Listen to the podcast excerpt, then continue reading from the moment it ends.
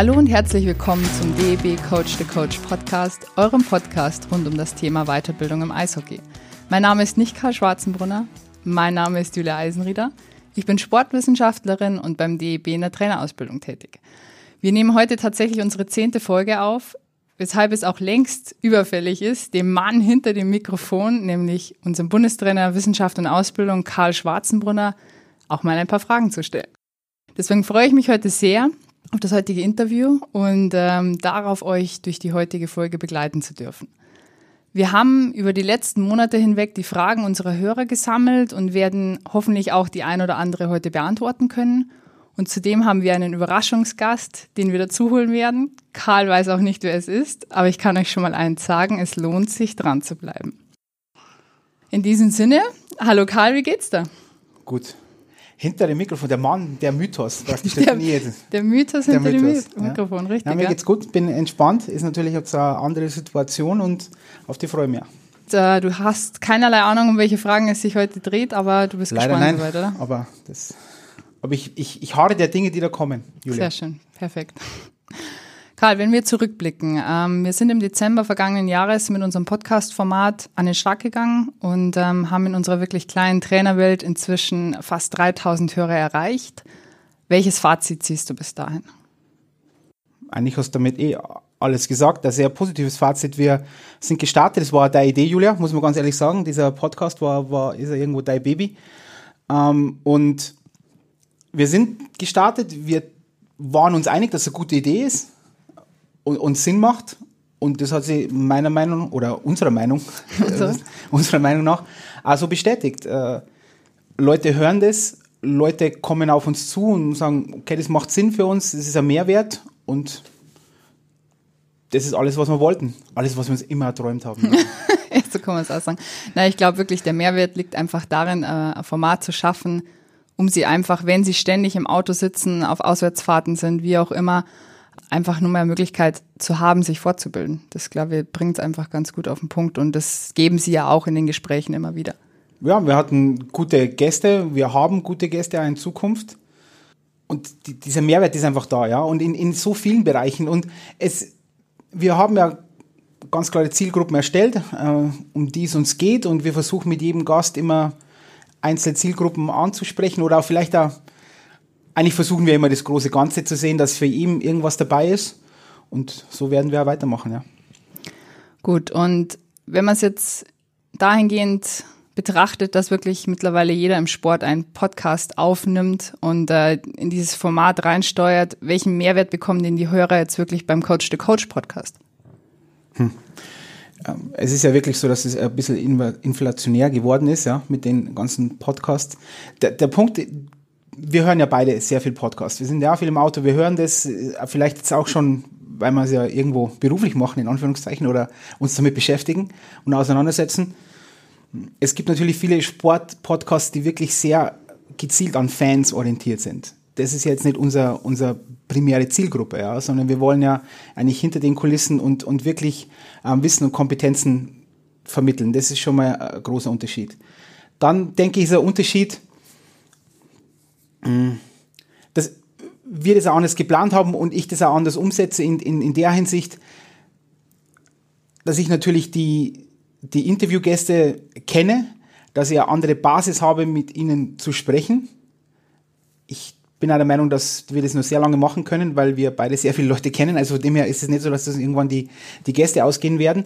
Und dann ist es, ähm, ich würde es mal so sagen, ein intimeres Gespräch, ja, das dann wo man auf andere Basis und nicht immer nur so Floskeln hört. Meiner Meinung nach, das ist, was den Unterschied ausmacht. Ich glaube auch, dass der Punkt dahingehend liegt, dass du die Leute kennst, die, du hast diese gewisse Vertrauensbasis, die einfach schon da ist und ich glaube, du entlockst der einen oder anderen Person halt auch mehr Informationen, wie sie eigentlich bereit wäre, preiszugeben, aufgrund dieser Vertrauensbasis, die da ist. Oh, Möchte ich jetzt mal so provokativ oh, behaupten. Jetzt sind da große Geheimnisse entlocke, aber es ist einfach ein ander, anderes Gespräch und ich gehe relativ ergebnisoffen in die ganze Sache rein. Das ist ja vielleicht jetzt natürlich für, je, für Leute, die das wirklich gelernt haben, weil ich bin ja, oder wir beide, wir sind ja jetzt keine ähm, studierten Journalisten oder so, sondern wir sind ja klassische Sportwissenschaftler. also das ist ja unser, nicht, nicht wirklich unser Metier. Für viele wäre das vielleicht falsch, wie wir das machen, aber ich gehe da relativ, wie, wie ich meinte, ergebnisoffen rein. Ich habe da ungefähr einen Plan, aber nicht wirklich. Und ich schaue mal, wo uns das Gespräch hinträgt und das lasse ich auch zu und das möchte er so weiter behalten. Und wenn du unserem Hörern jetzt schon mal ein Bild vermittelst, wie es in Zukunft ausschaut, welche Gäste werden in den nächsten Folgen kommen? Ja, heute erscheint ein Überraschungsgast, auf den ich immer auf den ich, äh, gespannt bin. Ich hoffe, es ist ein guter, gell? weil da musst du jetzt natürlich auch was einfallen lassen, nicht, dass das dann, weiß ich nicht. So ein Mördergast. Ja, okay, gut. ähm, Freue mich. Dann, ja, Frauke Kubisch da wird jetzt relativ zeitnah kommen.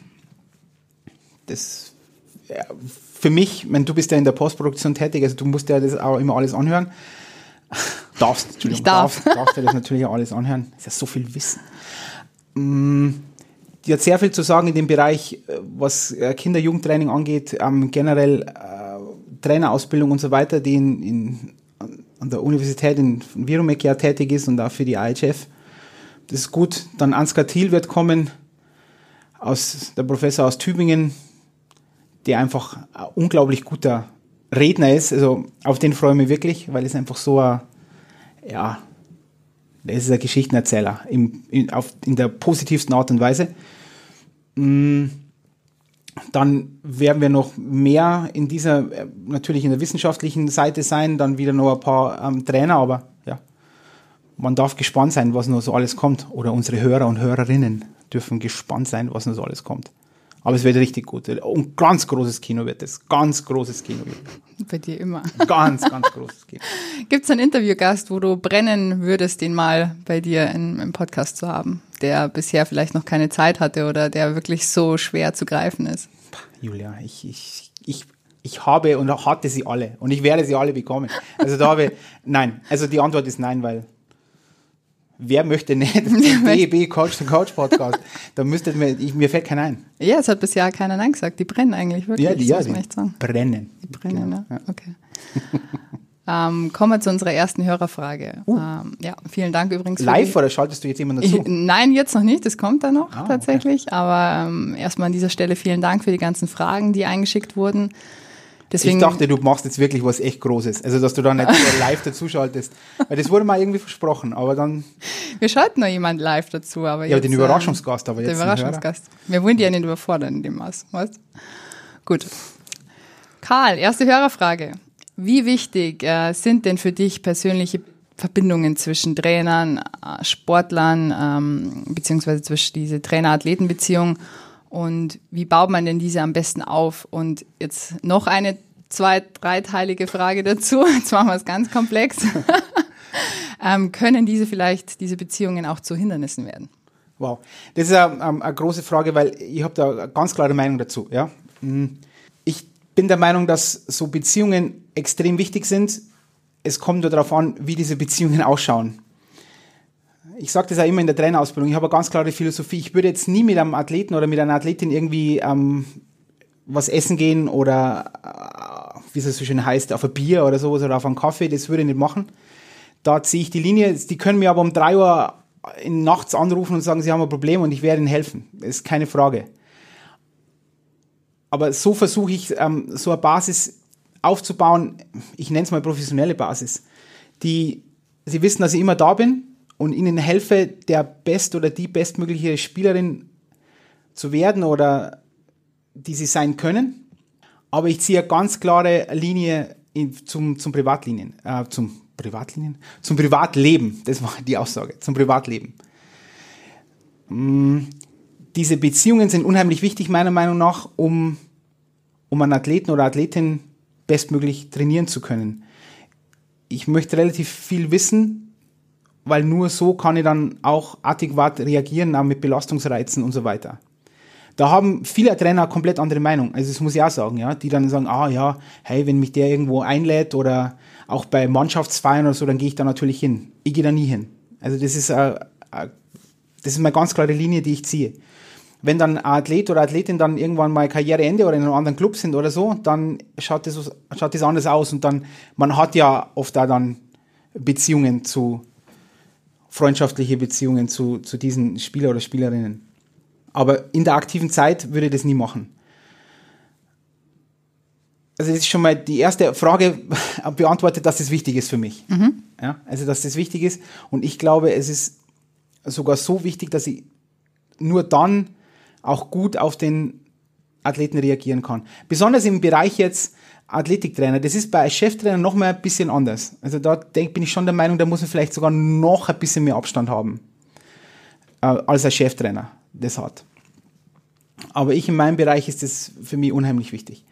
Ähm, wie man zu diesen Beziehungen kommt, da habe ich auch ganz klare Meinung und zwar, dass man ihnen zuhört, dass man sie ernst nimmt, wirklich ernst, auch immer. Ähm,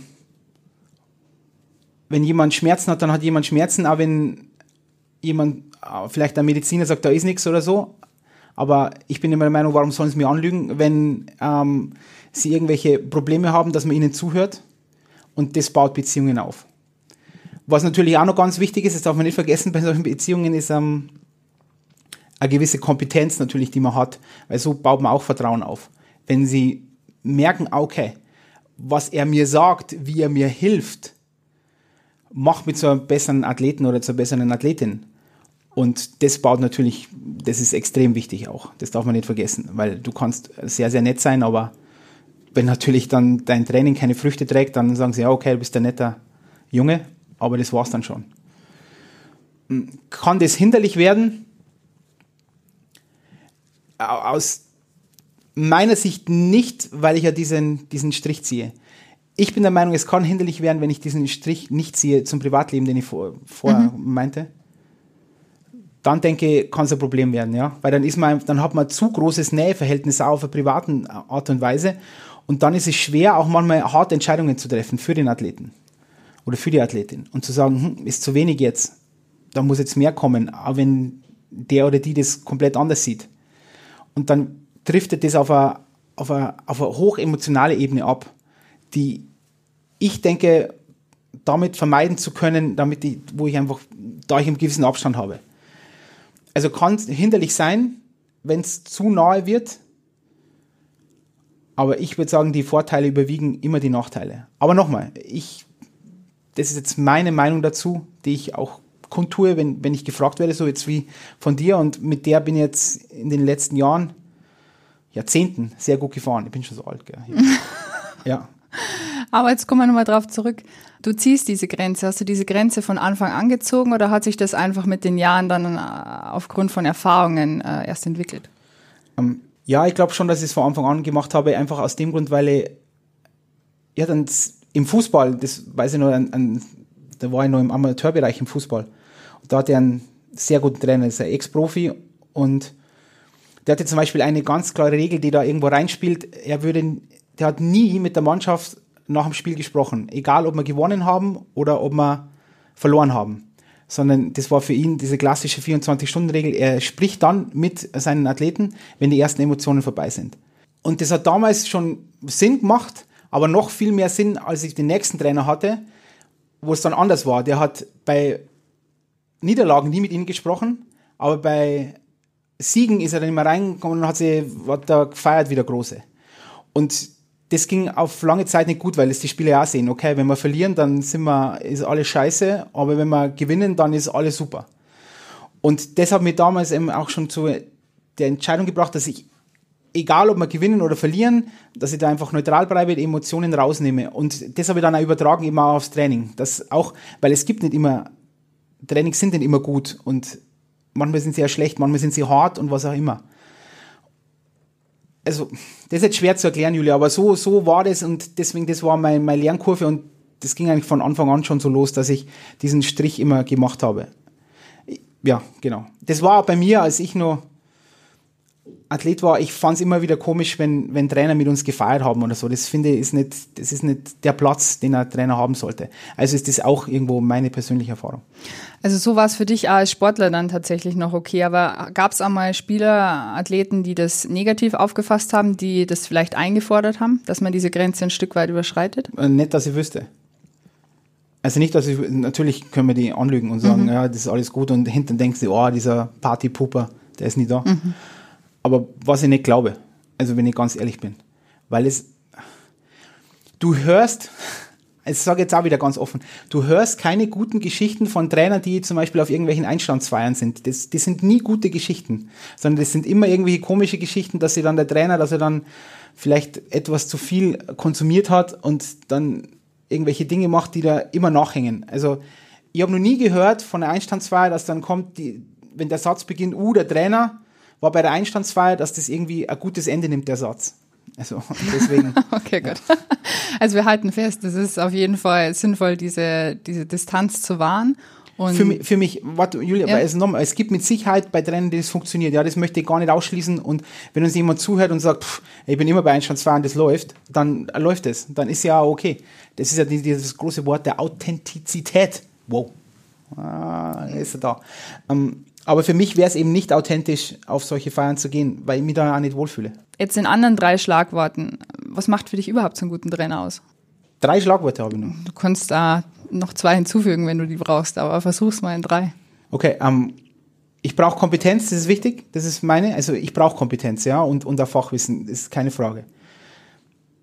Ganz wichtig ist Empathie wie weit die gehen muss, das haben wir jetzt gerade gesprochen, aber schon Empathie irgendwo. Und ich muss zuhören können. Vielleicht werden jetzt sagen, ja, das ist irgendwie dasselbe wie Empathie. Das finde ich nicht. Ich muss mir ein bisschen hineinversetzen können in ihn oder in sie.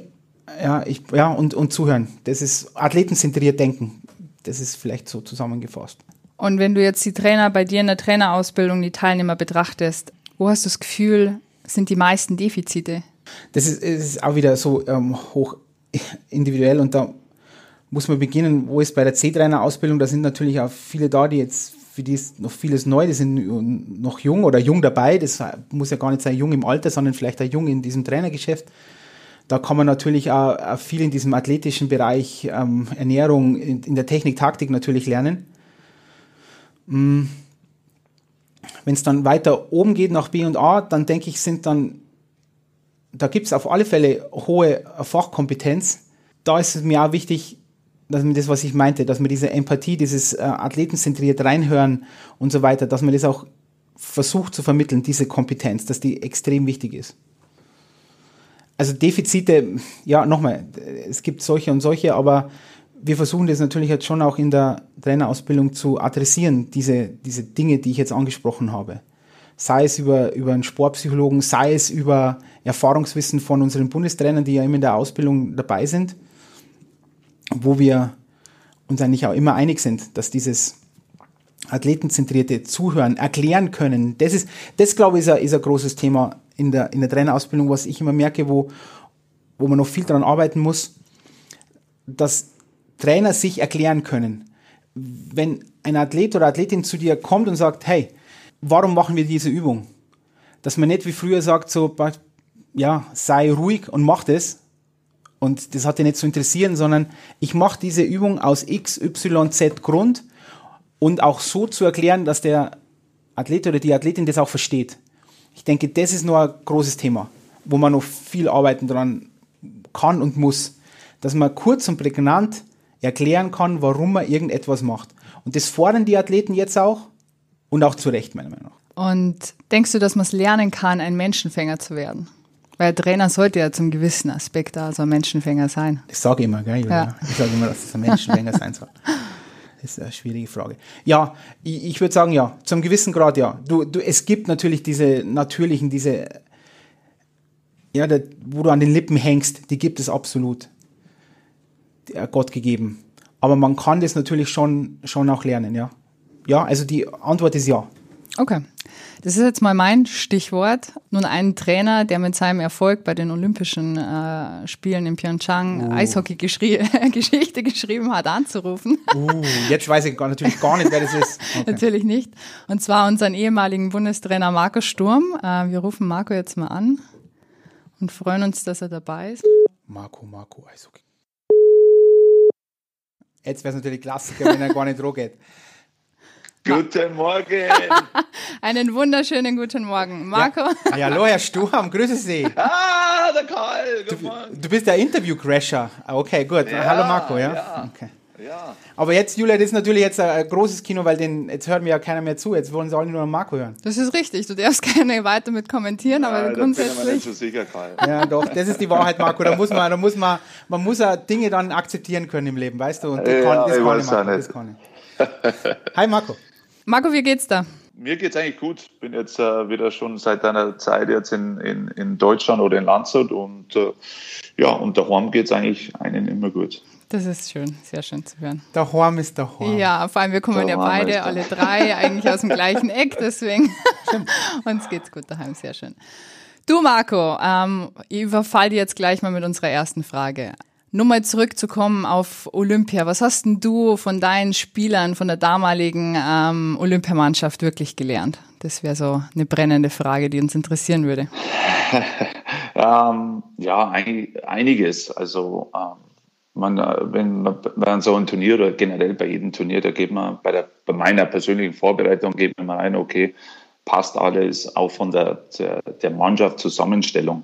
Ähm, ist es ja für einen Trainer enorm wichtig, äh, vor allem für eine Nationalmannschaft enorm wichtig, dass das dass einfach äh, die, die Mischung passt. Und, äh, und das war für mich, glaube ich, das, äh, das Entscheidende. Also von, äh, vom Torwart bis zum, bis zum Betreuer, es hat wirklich der komplette, die, äh, die komplette Mannschaft, das hat einfach gepasst. Und das hat man dann auch im, in, schon in der Vorbereitung und dann natürlich äh, im Turnier hat man das auch gemerkt. Und was ich gelernt habe von meinen Jungs, ist einfach, wie diszipliniert sie waren, äh, wie hungrig sie waren und, und wir waren eine Einheit. Und wenn man das so alles äh, ja, so, so zusammenschmeißt, sage ich mal, ähm, dann sieht man erst einmal, was dabei herauskommt. Und, äh, und das war eigentlich das Schöne. Also wir wussten, dass die Schweiz oder die Schweden einfach technisch und äh, läuferisch, egal was, wahrscheinlich besser sind. Aber da sieht man erst einmal, was man mit Zusammenhalt und einfach äh, mit dem Teamgeist alles bewegen kann. Und das, und das war, war eines der Gründe, warum wir das Silber geholt haben. Und aber das andere, das, wo ich auf jeden Fall gelernt habe von meinen von meine Jungs. Weil wenn man das als Trainer wirklich jeden Tag immer wieder miterlebt hat, dann, dann war das schon ein Wahnsinn. Ja. Zu mir hast du immer gesagt, das Wichtigste, was gelernt hast, ist, ähm, dass ein Athletiktrainer in der Vorbereitung unglaublich wichtig ist. Das war das, was das, also das ist jetzt ein ja, genau. Wahnsinn. Genau. Also in der Vorbereitung ganz wichtig, darum haben wir dann im Turnier haben wir dann daheim lassen. Ja, genau, aber das, wow. Aber okay, gut, Na, ja, läuft musst, Marco, weiß, kenn, du, weiß ich mehr. Du musst, äh, du musst eine gute Vorbereitung in das Turnier gehen und das hat der Karl hervorragend gemacht. Also jetzt, jetzt, ja. Fishing for Compliments. Ja, genau. Fishing for Compliments. Aber wenn du jetzt auch sagst, Marco, ähm, dass er dann auch oder wer auch daheim bleiben musste. Wie ist denn das, wenn du am, am, am Spieler mitteilen musst, äh, dass er zum Beispiel nicht äh, bei einer WM oder bei Olympia dabei ist? Äh, worauf kommt es denn da an? Worauf kommt es an, dass man ja letztendlich, dass man ehrlich ist. Ähm, für mich persönlich ist es, war es eigentlich immer hart, äh, vielleicht weil ich auch ein, ein Spieler war. Ich weiß, wie, wie sich das anfühlt. Ähm, ich habe da letztes Jahr mit Toni und mit Hans Zach äh, auch ein Interview gemacht und, äh, und der Hans, da kam die Frage an Hans Zach und der Hans hat gesagt, das ist ja überhaupt, also das ist ja, wenn er heute schlecht ist, dann ist er halt so schlecht. Und äh, für den war das jetzt kein Problem, aber ich bin nicht, das ist wahrscheinlich auch ähm, gut eine andere Generation, aber ich weiß nicht. Ähm, ich tue mir einfach da schwer, weil ich, äh, weil es vom Typen her, die Jungs sind alle einwandfrei, das weiß ich.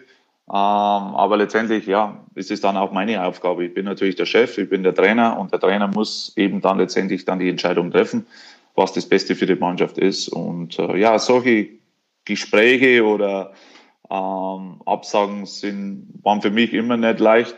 Äh, aber letztendlich äh, habe ich sie treffen müssen und, äh, und bei jedem Gespräch, wenn ich reingehe oder sonst irgendwas, dann habe ich schon immer versucht, dass ich einfach ehrlich bin.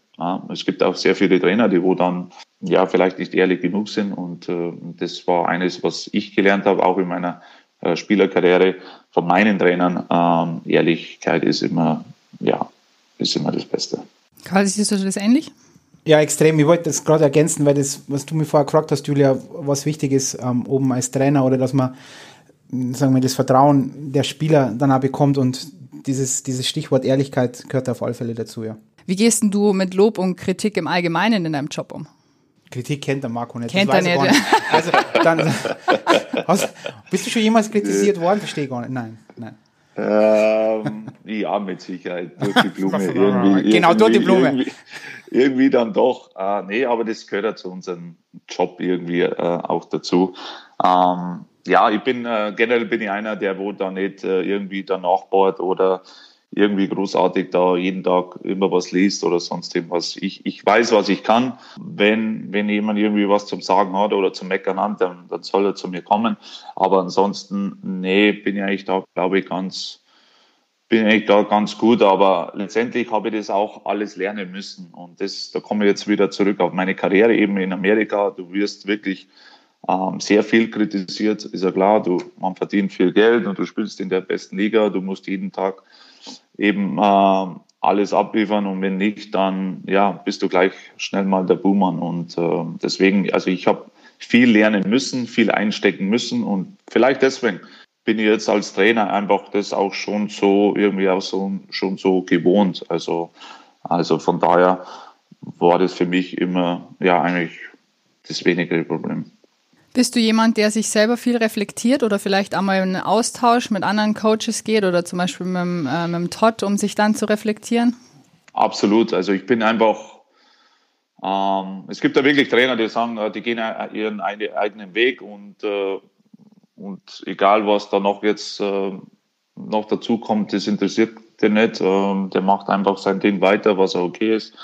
Ich bin einfach immer noch der Meinung, äh, ich habe schon viel erlebt, aber trotzdem, äh, nee, da ist noch äh, enorm Luft nach oben. Und äh, deswegen, ich, ich unterhalte mich gerne mit anderen Trainern. Ich schaue mir auch gerne ähm, so Coaches Clinics an oder sonst irgendwas. Also ich versuche einfach täglich irgendwie was dazu lernen, egal was es ist.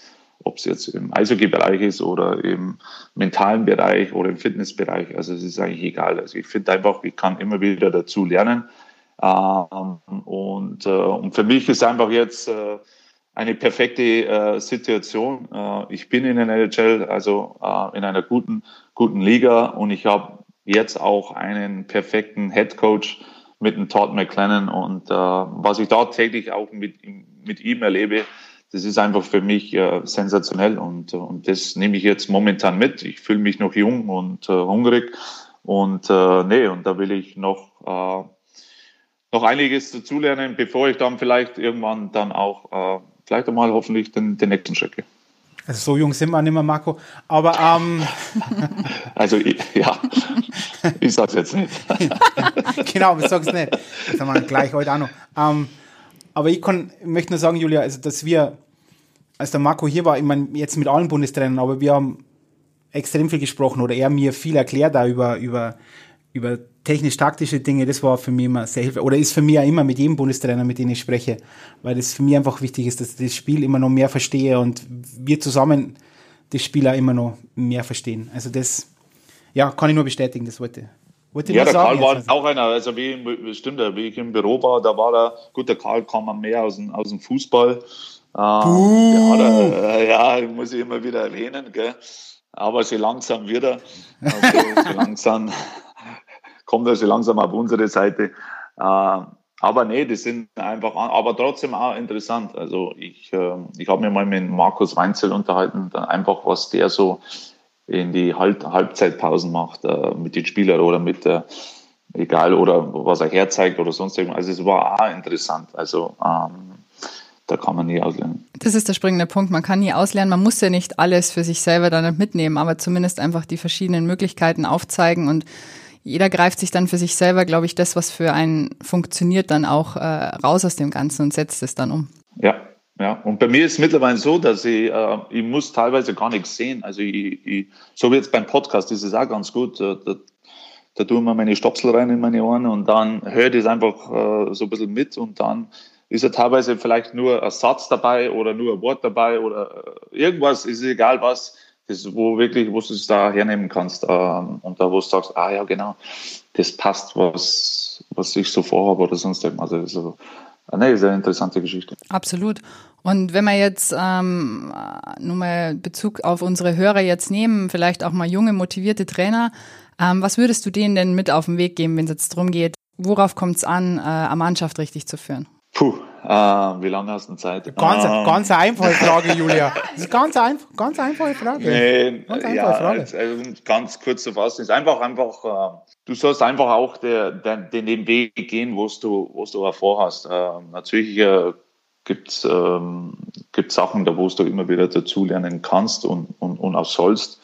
Ähm, das, ist, das kommt ja dann, ähm, das kommt ja dann mit der Zeit, äh, kommt, wird er das dann immer mehr und immer mehr. Aber letztendlich muss genau der du bleiben, der du bist. Und äh, das habe ich, also ich persönlich habe das äh, eben so gemacht. Ich bin meinen Weg gegangen und ich habe einen Plan gehabt. Also das glaube ich auch, ein Plan und ein Ziel. Ähm, auch wenn das Ziel weit weg war, aber trotzdem, nee, habe ich immer irgendwie was auf Papier gehabt und, äh, und das, das habe ich vorgehabt und egal was passiert, den Weg werde ich auch dann weitergehen und, und da muss man auch, äh, wie alle Spieler, man muss hart arbeiten und ich denke auch ein Trainer muss hart arbeiten, weil sonst äh, bekommt man in diesem Geschäft nichts. Willst du was erkennst? Na, nichts bekommt man in diesem Geschäft. Nichts. das ist ein Cutthroat-Business. Ist, ist, schwierig, ja. Ist schwierig, Mann. Aber es ist Aber doch wirklich gut, so. Selbst wenn jetzt einer vielleicht das Talent irgendwo ist, auch der wird irgendwann an einen Punkt kommen, wo er ja wirklich arbeiten muss und einfach sich dieses Umfeld auch erarbeiten muss, weil viele Spieler gehen ja, dann rüber ja. und haben dann Schwierigkeiten, weil sie kommen auf einmal in ein neues Umfeld rein und, und haben dann wirklich Probleme, ähm, sich da zurechtzufinden. Ja, nee, und genauso ist es. Momentan haben wir oder bekomme ich sehr viel Anfragen auf äh, Tim Stützle zum Beispiel. Ja, der ist jetzt, äh, wird gedraftet, sehr hoch gedraftet. Äh, wir sind einer der Kandidaten oder Mannschaften, die, die ihn hoffentlich ziehen werden, aber trotzdem Stützle oder auch Dreiseitel. Ja, die haben ein Riesentalent und das Talent alleine, alleine dann reicht irgendwann nicht mehr. Und äh, wenn man dann rüberkommt, dann, ja, dann dann sieht man das eigentlich dann sofort ähm, nach kürzester Zeit und dann muss man halt wirklich hart, hart arbeiten. Und, äh, und äh, ja, dann kommt der Talent, harte Arbeit kommt dann zusammen und dann das Endresultat ist dann Leon Dreisel, was er momentan spielt. Also ähm, der hat er wirklich in den letzten Jahren, am Anfang war es noch, war er noch ein bisschen vielleicht lockerer, äh, aber jetzt in den letzten Jahren hat er wirklich hart gearbeitet, das wo vielleicht keiner, keiner so sieht. Ähm, Marco, jetzt kommen wir noch zu einem Thema, das liegt mir ein bisschen am Herzen. Es ist jetzt auch eher ernsteres Thema, sage ich mal. Äh, lass dir da gerne ein bisschen Zeit bei der Beantwortung. Und zwar geht es um das Thema sexualisierte Gewalt und Missbrauch im Sport, was ja derzeit in den Medien aktueller ist denn je. Und äh, spätestens seit der Netflix-Dokumentation Athlete A äh, wissen ja alle um den riesen Missbrauchsskandal bei USA Gymnastics. Vor kurzem hat sich ja erst äh, ehemaliger NHL-Star, der Daniel Carcillo, zu Wort gemeldet, um über seine Erfahrungen mit sexuellem Missbrauch und Unterdrückung in der OHL zu sprechen und hat ja diese Situation auch geschildert. Wie nimmst du dieses Thema wahr? Ist es überhaupt ein Thema bei euch oder wird es wird einfach nicht drüber gesprochen? Ähm, wie ist es bei euch da drüben? Gut, Thema, äh, das in Deutschland war es eigentlich noch nie. Also ich habe auch, muss ich sagen, ähm, noch nie mit jemandem darüber auch gesprochen. Also wahrscheinlich bis oder seit Sie jetzt die ersten in Deutschland. In Amerika ist es doch ein bisschen anders. Also da geht man schon mehr in das Thema hinein, obwohl es am Anfang, ich sage am Anfang, äh, da gab es ja schon mal eine Situation, glaube ich, vor 15 Jahren oder so, wo irgendwas rausgekommen ist. Ja, da hat man das noch ein bisschen weggedruckt aber mittlerweile nicht mehr. Also es hat ja alles, irgendwie hat ja alles verändert und ähm, auch Service mit Rassismus. Also irgendwie, äh, nee, also mir oder auch die Trainer jetzt in der NHL, mir, wenn irgendwie was, sowas jetzt, Casillo, wenn das jetzt rauskommt, dann wir unterhalten uns schon ähm, über das Thema. Ja, weil irgendjemand kennt dann doch den oder denjenigen oder dann jeder weiß, äh, oder kennt auch die, teilweise auch die Personen. Ähm, und dann wird es schon intensiver oder auch von Management. Also ähm, ähm, immer wieder, man hört mal bei den so Meetings, großen Meetings, kommt da auch ab und zu immer, immer wieder das Thema hoch. Also ich finde schon, in den letzten Jahren ist es alles irgendwie doch ein bisschen intensiver geworden, was auch gut ist. Ich möchte nicht wissen, was noch alles draußen ist, was wir gar nicht wissen. Jetzt sage ich mal nur im Eishockey, ähm, mit Sicherheit in anderen Sportarten auch. Aber, aber nee, ich finde es gut, dass angesprochen wird, dass äh, man soll darüber reden, man soll sich generell verbessern und glaube, das kann man nur, wenn man, wenn man eben das auch so äh, bekannt gibt. Das ist auch der springende Punkt. Du musst, glaube ich, diese Kultur des Hinschauens einfach schaffen, weil es ist so lange unter den Tisch gekehrt worden und die ganzen ja. Betroffenen haben das nicht erfahren, dass darüber gesprochen wird. Und wenn man jetzt da wirklich den Fokus drauf legt und dann ist es einmal mit, mit allen Mitteln, die man eigentlich hat, um, um ihnen mitzuteilen, okay, na, wenn was ist, ihr könnt euch da mitteilen, ihr habt verschiedene Anlaufstellen. Äh, ich glaube, das ist so wichtig, dass man die bestärkt, um, weil sie haben es erfahren und oftmals liegt es auch Jahre zurück, aber dass sie wirklich den Schritt dann gehen und sagen, okay, das und das ist mir selber passiert, ähm, da, da muss ja auch der Mut erstmal kommen für das Ganze. Nee, und das, und das ist ein harter Schritt, ja, überhaupt absolut. keine Frage. Und das, das ähm, da tut man sich sehr, sehr schwer. Man hört ja auch, oder mit dem Bill Peters Geschichte, ja, das war vor zehn Jahren. Mhm. Und warum kommt er jetzt raus? Ja, es ist, nee, das ist einfach, äh, es ist eine Überwindung, die sehr, sehr hart ist. Da kommt einiges auf, auf einen zu.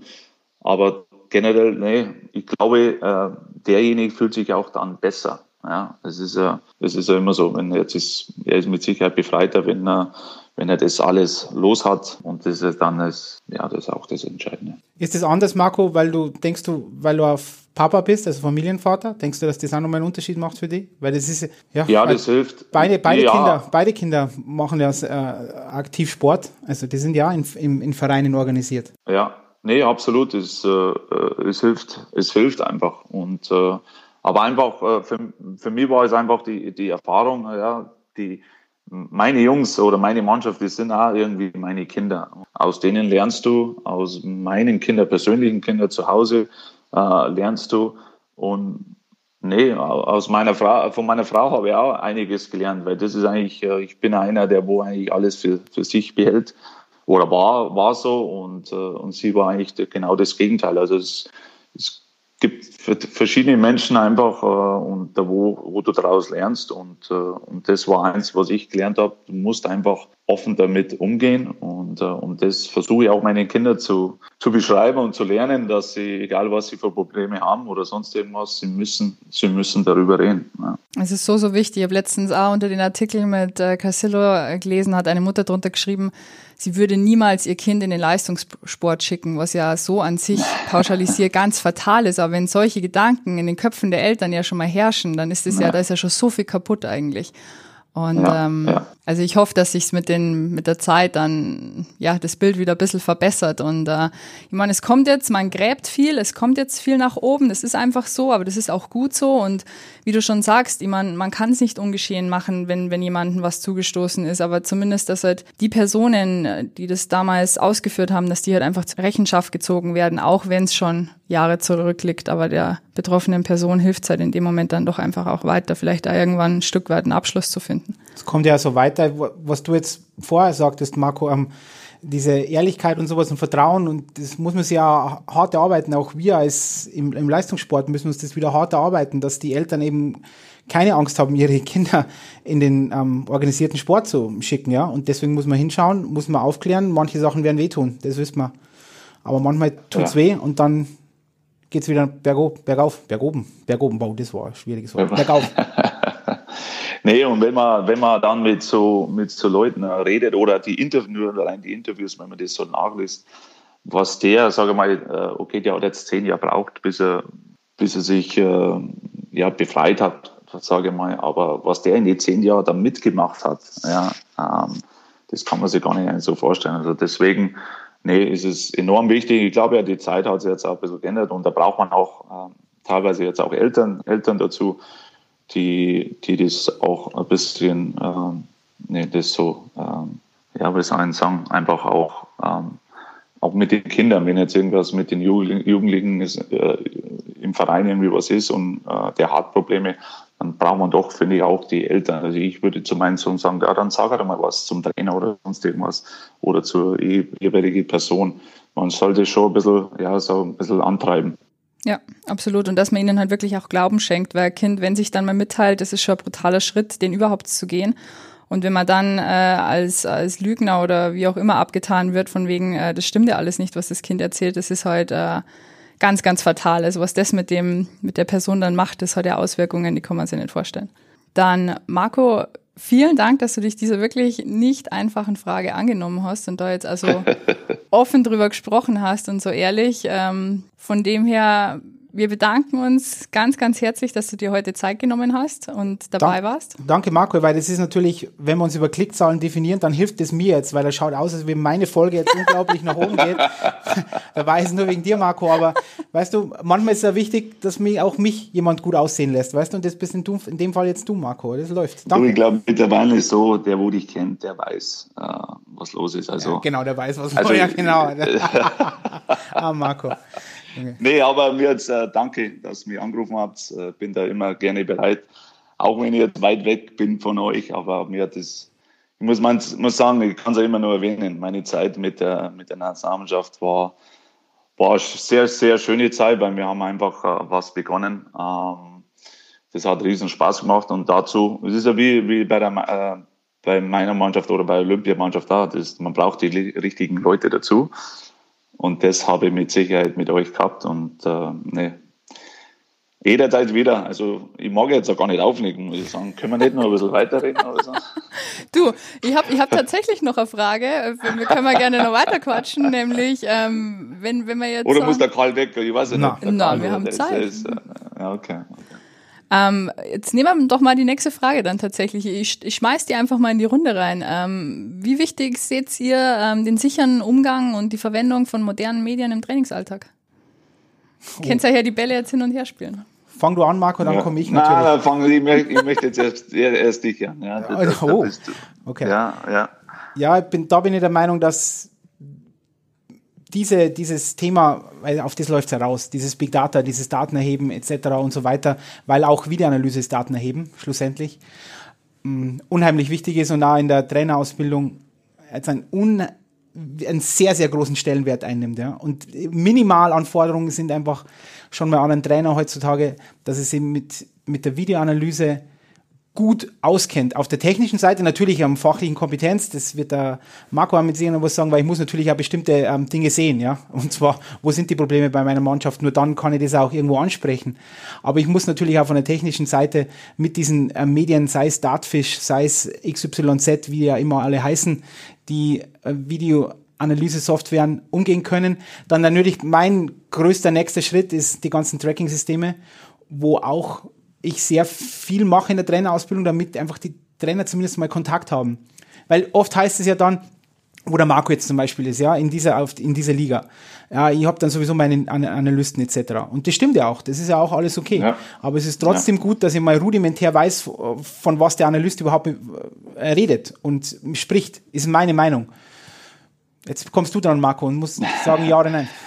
Nee, das ist ja drüben äh, äh, ja ganz ganz wichtiges Thema. Und das gibt es ja wirklich jetzt, da gibt es Vereine, wirklich Vereine, die, die, die schauen sich nur die, die Zahlen an oder die Nummern an und dann gehen sie so praktisch runter zum, zu dem Trainerteam und sagen, hey, was ist da los? Und das schaut so aus, warum sind wir da so schlecht und da so gut und wie auch immer. Also die, die schauen teilweise nicht das Spiel an, sondern äh, eigentlich nur die Statistik nach dem Spiel oder auch unter dem Spiel. Soweit ist schon. Und das, wir reden jetzt von NHL. Also da gibt es wirklich sehr, sehr viele äh, Vereine.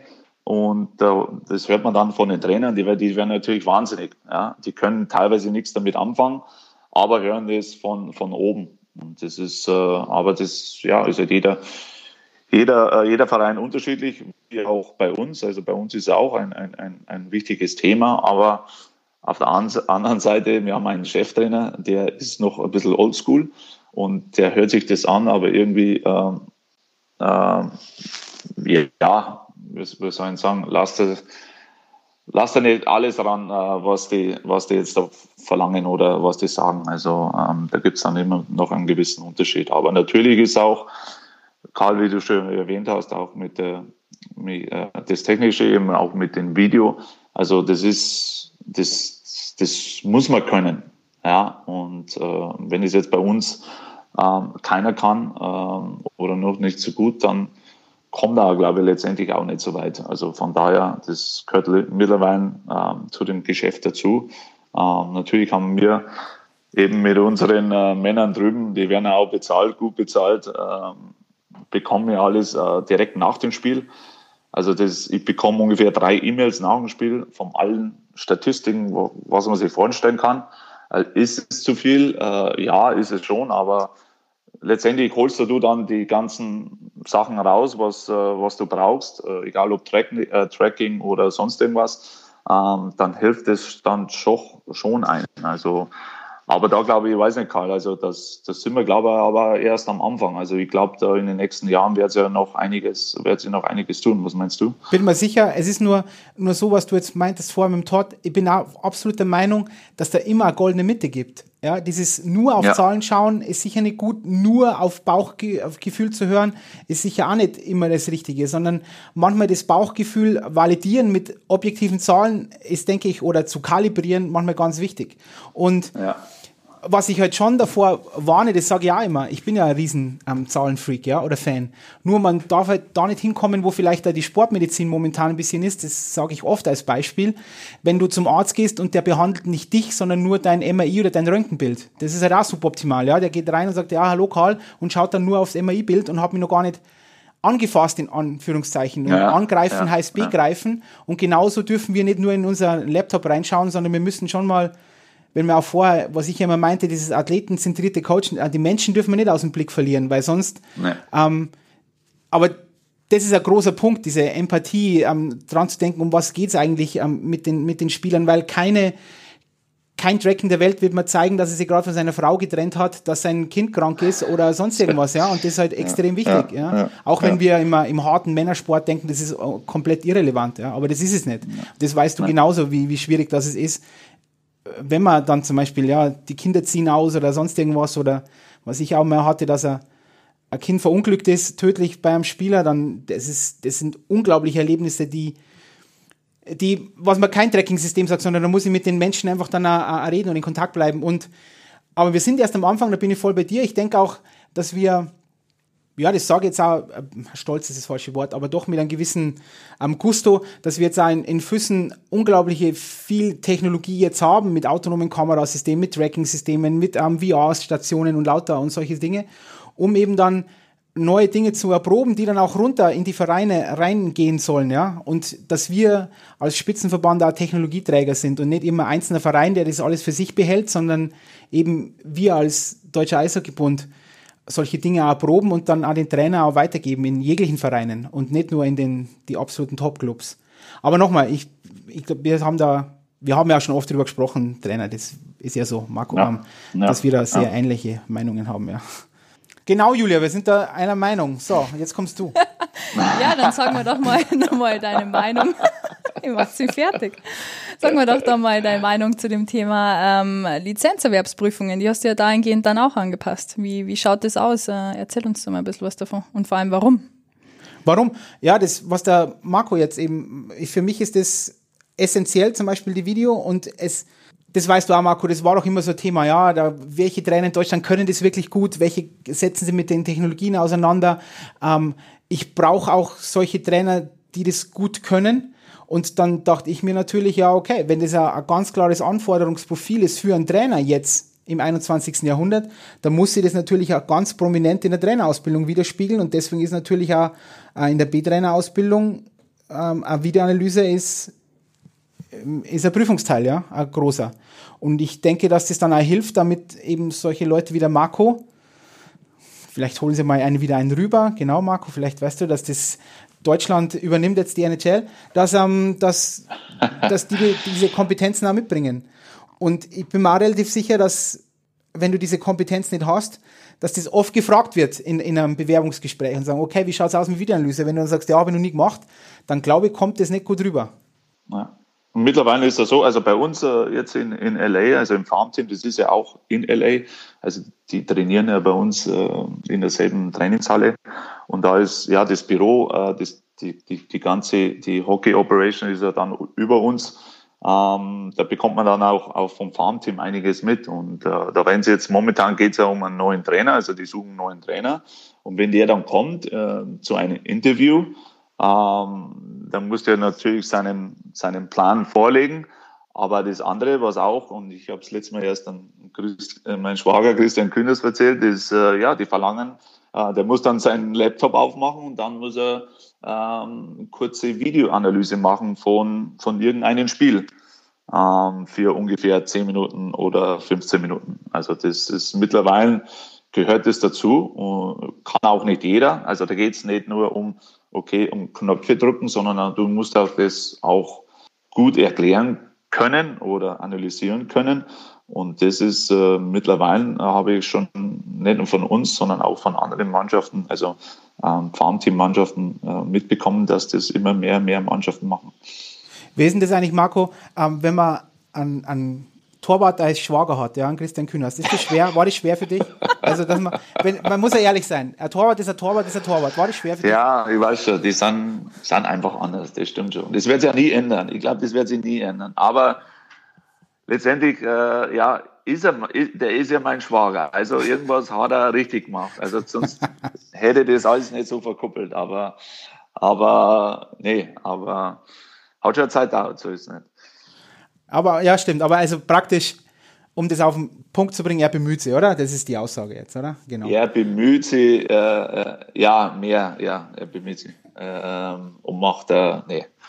Hey Christian, falls du uns hören solltest, ja, das ist alles nur, nur, nur Spaß. Ja? Nur Spaß, Christian. Nur Spaß. Nicht, dass es da Riesenprobleme kriegt. Da. Und jeder kann natürlich auch die Folge mit dem Christian anschauen. Das ist wieder Teaser. Also die Richtig. war schon mal, wow. Richtig. Ähm, genau, ja, genau. Okay. Gut, ähm, Karl, Marco, ich glaube, ihr könntet noch Stunden weitersprechen. Ja, ich habe jetzt noch eine Folge, äh, eine Folge, sei eine, eine Frage tatsächlich, die ich euch gerne stellen möchte. Wenn ihr jetzt äh, in der Zeit zurückreisen könntet und äh, ihr würdet nochmal euren, euer, euer junges Trainer-Ich treffen, was würdet ihr diesem jungen Trainer-Ich mit auf den Weg geben? So, jetzt du, Marco. Du zuerst. Ah, jungen Trainer mitgeben. Nee, äh, was mir einfach geholfen hat, äh, da muss ich jetzt auch auf den König zurückkommen. Also wenn ich, ich bin aus dem Eishockey raus, also mein äh, ja, vom Spielen frisch rausgekommen, ein bisschen Pause gemacht und dann wurde ich ja sofort Trainer. Ähm, habe zwar meine Lehrgänge gemacht, aber trotzdem, ich wusste ja vom Video und sonst irgendwas. Und da komme ich jetzt wieder zurück. Also es sind so Sachen, die, ähm, die habe versucht, gleich, ja, gleich meine Hausaufgaben zu machen, dass ich das auch dann auch gleich perfekt, ähm, ja, eben nachher machen kann. Also, ich finde jetzt einfach, dass die, die Spieler, so war es auch, glaube ich, schon immer, äh, aber mittlerweile, ich, ich, wenn jetzt der Todd, äh, sage mal, äh, ein Meeting hat und ich bin dann, dann derjenige, ich schaue dann schon öfters mal durch, durch die Spieler so durch, was so, ähm, was so die Reaktionen sind. Und, äh, und bei den Spielen ist es halt einfach so, die, die, die merken jede Kleinigkeit. Also jeden Versprecher oder auch, ähm, wenn du vom Video irgendwie was falsch machst oder sonst irgendwas, ein Spieler merkt alles. Und das ist, äh, das ist was, was ich jetzt äh, immer mehr und mehr lerne, auch vom Todd. Also ich kenne keinen Trainer, der sich so vorbereitet wie er. Also äh, für mich ist einfach, also die, die Vorbereitung eine und da muss dann natürlich auch was kommen und, äh, äh können. Und äh, wenn es um Video geht, also da wollte ich dann schon, jetzt komme ich wieder zurück, äh, da muss dann schon wirklich auch per, teilweise perfekt sein, weil, weil die Spieler oder sonst irgendwas, die merken sofort alles und das willst du nicht. Also du, ähm, du musst wirklich gut vorbereitet sein, du musst deine Hausaufgaben machen, du musst fleißig sein, du musst bemüht sein und, äh, und auch wenn das am Anfang sehr, sehr viel ist, aber trotzdem irgendwie, das geht schon. Und äh, ich habe halt durch den Kühni hatte ich das Glück, der hat sich mit, damals mit Steber, hatte der gut auskennt und da haben wir uns halt einfach einmal stundenlang nur noch hingeguckt und haben eigentlich das durchboxt ohne Ende, bis ich das äh, können habe und dann, äh, ja, und dann, dann wird es schon. Aber das ist jetzt nur ein Bereich, es gibt andere Bereiche, ja, aber eben, auch wenn es am Anfang hart ist und viel ist, äh, wirklich seid fleißig, ähm, denn, ähm, denn ein Spieler merkt alles oder das, egal wer außenrum und das ist, das ist dann letztendlich äh, nicht so gut. Also da ähm, es will ja kein Trainer, dass äh, die Mannschaft oder ein Einzelner irgendwie über irgendwas lacht. Ähm, nee, der Respekt sollte immer hoch sein und, äh, und dann ist ja, es ist einfach ein Trainer gefordert, dass er gut vorbereitet in seine, in seine Arbeit hineingeht. Okay, das ist eine Frage, die die sehr oft gestellt bekomme, ich jetzt, in der Trainerausbildung von Trainern. Und ich habe mir da Gedanken gemacht darüber. Bist du bereit, Julia? Ja? Bist du bereit für das? Gib Gas. Okay. Mm, am Anfang habe ich immer gesagt, ein großes Thema, dieses ähm, KISS-Prinzip, da Keep it simple, stupid oder weniger ist mehr vielleicht. dass das ganz wichtig ist, weil wenn man, wenn ich mir meine Trainingsaufzeichnungen am Anfang meiner heißt es Karriere? Nennen wir das Karriere? Nehmen wir es Karriere, Nehmen wir, ja. nehmen wir es Karriere. Karriere hat der Marc gestorben. Ja, genau, da lacht er. Siehst du, deswegen, Julia, sehr da lacht er. jetzt. Eishockey-Karriere, ja. Ja, meine Eishockey-Karriere. Nein, meine, meine Athletiktrainer-Karriere, ja. Ähm, ist so, dass, mh, dass meine Pläne waren unglaublich kompliziert. Also, wir, also das, da musste ich studiert haben, also sonst wäre da gar nicht mit irgend, mit unglaublich vielen ähm, Periodisierungszyklen drin und, und lauter solchen Dingen. Und wenn man jetzt Trainingspläne von mir anschaut, die sind viel, viel anders strukturiert und viel einfacher aufgebaut. Und da habe ich dann früher immer gesagt, ja, also manchmal versucht das Ganze runterzubrechen, simpler zu machen und so weiter. Aber jetzt im Nachgang denke ich mir immer, dass dieser Prozess, den ich damals gemacht habe, dieses alles so kompliziert machen und so weiter, dass das ganz wichtig war für meine Entwicklung. Und das spielt jetzt ein bisschen rein, was der Marco, Marco meinte, dass man, dass ich alles nicht 100%, sondern 1000% machen wollte, ja. Weil Spieler sind Bluthunde, ja. Das weiß der Marco selber, weil er einer war, ein Bluthund. Die merken alles, alles merken die, alles. Und wenn du da als Trainerteam, wenn da einer, wenn da zwischen Cheftrainer und Co-Trainer schlechte Stimmung ist, dann, dann kommen sie raus, die Bluthunde und riechen das und attackieren die, besonders die, die nicht spielen. Das, also, darfst mir gerne widersprechen, Marco, aber die, die dann weniger spielen oder so, die sind dann so, ah, okay, gibt es da Probleme im Trainerteam und so, ah, würdest du, bei, unter dir würde ich spielen und so, weißt du, so ganz klassische Dinge, so, die wollen dann, bam, die gehen dann all in.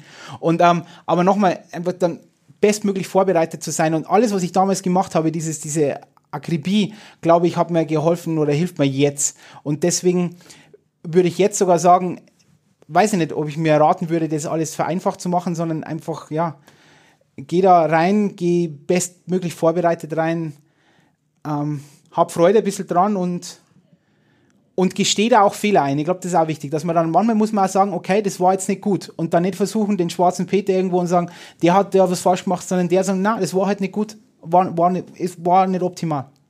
Muss man sagen. Ja. Und ich, da bin ich auch wieder beim Ehrlichkeit, ich weiß nicht, wie du das siehst, Marco, aber wenn ich mal zum, Tra äh, zum Spieler hingehe und sage, hey, das, mh, das Training war jetzt ähm, suboptimal, man merkt es noch zwei, dreimal, jetzt machen wir was anderes, dass das, dieses Band, in Anführungszeichen, zwischen Trainer und Athleten oft noch, noch enger wird, weil er merkt, ah, okay, gut, der, der kümmert sich um mich, der, der denkt an mich und der denkt, ah, okay, das war jetzt suboptimal, aber jetzt drehen wir an der richtigen Schraube, anstatt immer zu sagen, ja, läuft schon, läuft schon und immer alles das Beste und eitel Sonnenschein, sondern ja, also manchmal auch zu sagen, war ein Fehler, ist sicher nicht schlecht, anstatt immer, immer mit Fingern auf andere zu deuten und sagen, ah, der Athlet trainiert nicht richtig oder will nicht und er hat keinen Bock oder der war schuld und der war schuld und der war schuld. So, lange Antwort. Lange Antwort, aber gute Antwort und ich glaube, aber meine ähm, besser als die von Marco? das möchte ich jetzt so nicht Die sind bewerten. immer besser, Karl. Ja, Karl, wir arbeiten zusammen, was? Marco Ah, genau, wir sind ein Team. so. Entschuldigung, Entschuldigung, wir sind ein Team. Siehst du, jetzt äh, ein Du, Spieler wird schon wieder reinspringen. Antwort schon tausendmal gehört. Stimmt, von meine schon, das ist richtig. Und, aber ein Spieler wird jetzt da so reinspringen und wird sagen, ah, was ist das ein Problem zwischen Marco und Karl? Weißt Richtig, du? da gibt's jetzt Gossip. Aber na, genau, Gossip. Ja, aber wirklich, ähm, ich glaube, das sind so die zwei ähm, Kernpunkte, die man sich jetzt noch mitnehmen kann. Wirklich diese, diese Ehrlichkeit und diese Authentizität, die man wirklich dann braucht als Trainer, wenn ich das so zusammenfassen darf. Und ähm, ihr könnt euch jetzt gerne nach der, nach der Podcast-Aufnahme nochmal äh, telefonisch in Verbindung setzen und weitersprechen, aber ich glaube, wir müssen jetzt mal zum Ende kommen. Leider Gottes. Wir reden oft, Marco, das ist ja so, das ist die Wahrheit. Das ist ja nicht so, dass Ich weiß, wir, ja. Ja, Deswegen Entschuldigung. ist der Marco heute auch dabei. Entschuldigung. wow. Okay, ähm, ähm, ja. Also, äh, vielen lieben Dank. Danke, Marco. Läuft. Ich danke auch. Macht weiter so. Macht einen guten Job. Vielen lieben Dank. Dir alles Gute weiterhin, Marco. Wir bleiben in Verbindung. Ich wünsche dir einen schönen Tag noch und ähm, Unbesiegbar bleiben, Marco. Genau, bis dann. Okay. Ciao, Marco. Danke. mach's gut. Danke, ciao. So, Karl, vielen lieben Dank. Oh, ist es schon vorbei, oder was? Ich dachte, mir, jetzt geht noch weiter. Es ist ein Wahnsinn. Wir sind jetzt bei, bei einer Stunde, die haben wir jetzt geknackt. Ich weiß nicht, ob äh, wir das noch länger hinauszögern wollen, das Format. Wow. Also heißt das, dass jetzt praktisch jetzt äh, das Interview mit mir, das ist jetzt langweilig? Ja, oder nein, das nicht, aber du kannst gerne noch schauen. Doch, aber ich lese zwischen den Zeilen, Julia. Ich lese zwischen den Zeilen. Stellen wir mal noch eine Frage jetzt hier. Ja, okay. Weil das haben wir jetzt so in der Form noch nicht gehabt. Äh, Das ist ja eine Frage, die du immer wieder in deinen äh, einzelnen Episoden aufgreifst, nämlich ähm, welche Trainer haben dich denn geprägt? Dann muss das eine sehr gute Frage sein. Ähm, ich habe namentlich, aber die kennt jetzt keiner. Ist ja wurscht. Ja, da gab also eben, da gab es wirklich jetzt ähm, sehr, sehr viele äh, Trainer, die mich irgendwo geprägt haben, dann besonders in dieser Sportart, die man nicht erwähnen darf. Fußball. Fußball. am, am Anfang in, in meiner Karriere, das war da, wo ich vorher gesprochen habe, mit dem, mit dem Pfeiler zum Beispiel, das war ein wichtiger Trainer für mich, Tommy Pfeiler, ähm, Kofler. Das sind alles so Namen, aber ich habe von allen was gelernt. Ich hatte ja einige Trainer, die jetzt vielleicht nicht sagen möchte, die, wo ich denke, das, so werde ich nie sein als Trainer. Das wusste ich damals schon. Und das hat mir auch so viel geholfen. Also das ist auch immer ein Punkt und das sind jetzt auch, da zahle jetzt 5 Euro ins Phrasenschwein, weil das sagt auch immer jeder, dass man von jedem Trainer was lernen kann. Also ich zahle jetzt imaginär. Es ist auch die Wahrheit. Auch von hier jetzt im, im Eishockey, das, was der Marco vorher angesprochen hat, dass das auch mit den ganzen Bundestrainern immer so ein großer Dialog ist und jeder ist dann doch irgendwo anders und da ich sehr interessiert bin und gerne zuhöre, habe ich da von allen irgendwas gelernt. Also das, das ist jetzt eine schwierige Frage, insoweit, was ich da, ob ich da einen einzelnen und dann wirklich ein Attribut rausnehmen nehmen kann. Aber da der Thomas Pfeiler, da, den ich vorher erwähnt habe, mein wirklicher erster Trainer war in dieser in, in Mannschaftssportarten, weil er vorher nur in Individualsportarten war, hat mich der schon geprägt. Ja. Machst du jetzt mit dem Kopf? Das seht ihr jetzt alle nicht, aber jetzt die, die macht dann schütten, nickt dann so mit dem Kopf und so. Uh. Ja, weil jetzt mit mir innerlich ringe, ob ich dir jetzt noch eine Frage stelle und wir weitergehen oder ob wir jetzt den dritten Anlauf... Ist es ein Kampf für dich? Es ist ein bisschen ein Kampf oder ob ich jetzt den dritten Versuch starte, dann, mal zum Ende zu kommen. Dann mach deinen, finde deinen Kampf und, und sag, was wir machen. Dann sage ich jetzt nochmal an dieser Stelle, ich versuche es nochmal. Karl, vielen Dank. Danke, Julia. für dieses, äh, für diese wirklich sehr, sehr interessante Folge. Die hat jetzt äh, eine sehr spektakuläre Wendung genommen, nämlich dass der Marco nämlich auch gar nicht äh, auflegen wollte, was ja, was ja super ist vom Mehrwert. Du hast eine gute Podcast-Stimme, Julia, muss ich sagen. Ehrlich jetzt. Das werden wir in der Postproduktion dann merken, wenn Na, ich mir das drei Stunden muss, muss ich sagen. Weil ich habe eher so eine piepsige Stimme, so ein bisschen, aber du hast so eine ganz eine, eine gute Stimme. Vielen lieben Muss man sich überlegen, ob man. Das ist natürlich jetzt das Problem, ja. Dass wahrscheinlich jetzt dann viele denken, das wäre besser, wenn du das machen würdest. Aber gut, Serrari war halt, mit der komme ich dann auch klar. Julia. Ich würde gerade sagen, ich glaube, das, das kannst du ab. ja, das, das schaffe ich. Ja, okay, gut. Gut, vielen lieben Dank und bis zum nächsten Mal. Danke, Julia. Wenn dir der Podcast gefällt, dann kannst du ihn direkt auf Spotify, iTunes oder Deezer abonnieren und er wird auch auf unserer Wissensplattform abrufbar sein. Da uns dein Feedback wichtig ist, hinterlässt du natürlich im besten Fall eine 5-Sterne-Bewertung und es würde uns natürlich sehr freuen, wenn du den Podcast weiterempfehlen kannst. Solltest du Fragen, Kritik oder Wünsche haben, dann schreib uns am besten direkt unter podcast.db-online.de. Jetzt bleibt mir nur noch zu sagen, schaltet ein, ich freue mich auf euch und unbesiegbar bleiben bleiben.